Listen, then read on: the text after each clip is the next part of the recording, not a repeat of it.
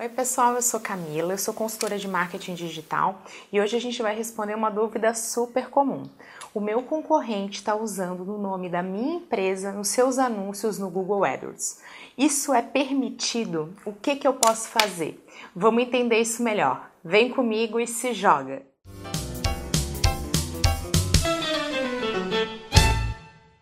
Primeira coisa que a gente tem que entender são as políticas, as diretrizes, os guidelines de publicidade dos anúncios do Google. E é por isso que eu vou colocar um link bem completo aqui na descrição do vídeo para que vocês consigam ler isso e ter acesso a esse material para pesquisar sempre que necessário. Segunda coisa importante é entender as regras. A regra é bem clara.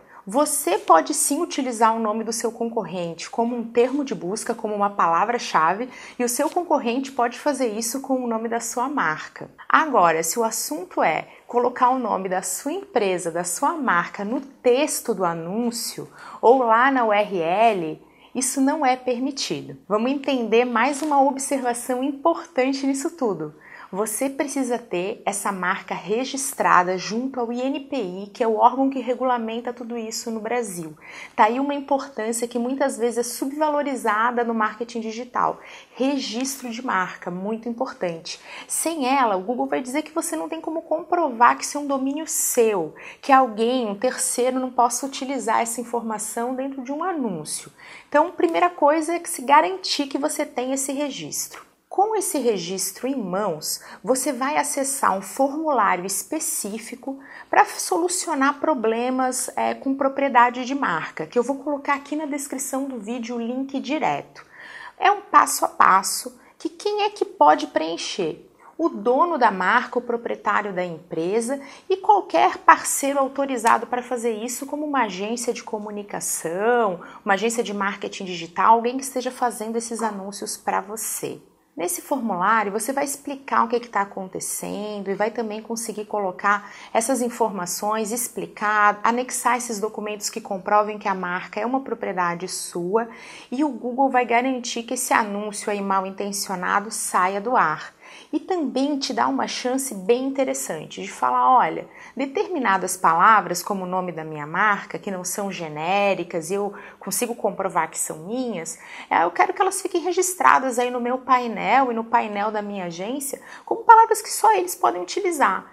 Isso é uma garantia que você não vai ter recorrência desse problema acontecendo e só vai se incomodar com isso uma vez. Apesar do Google não se comprometer com prazos, a resposta é rápida, você não vai sofrer esperando por isso. Eles são bem sérios, eles têm interesse que o anunciante seja bem tratado dentro da plataforma do Google AdWords. Olha só, uma coisa que eu acabei nem comentando antes no vídeo, mas que é uma dica. Se antes de você reclamar para o Google, você tiver a chance de falar com o concorrente que está fazendo isso, pode ser uma saída bem amigável. Você vai lá, entra em contato e fala: olha, você está fazendo isso, bota o link aqui que está na descrição do vídeo e fala: olha, isso não é legal, não é permitido. Se a própria empresa ou agência tirarem o anúncio do ar, você de repente já resolveu o seu problema sem precisar mandar formulário, se envolver, se encrencar com nenhum tipo de trâmite burocrático. Agora, um ponto que aí a polêmica nível máximo não é uma escolha de todas as empresas, mas pode acontecer, existem casos sim, onde o jurídico é acionado. O advogado, né, ou, ou essa área que está ali dentro da empresa, é, alega danos morais, danos comerciais e acaba acionando esse concorrente na justiça, uma vez que é protegido por uma diretriz, por um guideline da própria plataforma do Google AdWords.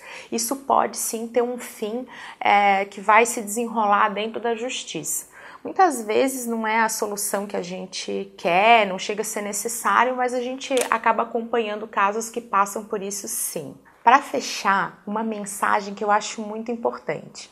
Você não vai impedir o teu concorrente de utilizar o nome da tua marca ali nas, nos termos de busca. Assim como ele também não pode impedir que você faça o mesmo.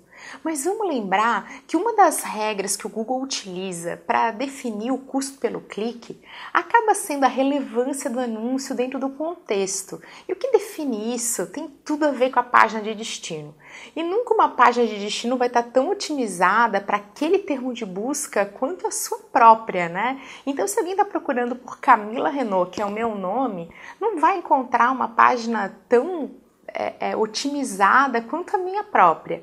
Então, no caso de uma concorrência, caso os dois, as duas empresas estejam anunciando e concorrendo ali pela mesma palavra, é a palavra que é o nome da sua marca, você vai ter um custo por clique melhor. Eu acho que é uma maneira legal de finalizar o vídeo de dizer que o crime não compensa. Então, se você está tentando elaborar estratégias né, de marketing digital focado em Google AdWords, tem que ser bastante criativo e na dor do seu cliente cliente, tente solucionar problemas para eles e principalmente utilizar ali os gatilhos de neuromarketing na hora de levar para o clique. Isso vai trazer melhores resultados para você do que ficar utilizando essas artimanhas de colocar o nome do concorrente no, no anúncio ou de alguma forma de acabar induzindo o usuário a clicar num anúncio que vai ter uma alta taxa de rejeição, porque ele vai clicar, vai ver que não era aquilo e vai acabar saindo. Eu espero que vocês tenham gostado do Drops de hoje, que se vocês tiverem dúvida, vocês coloquem aqui nos comentários, porque eu adoro responder vocês. Até a próxima!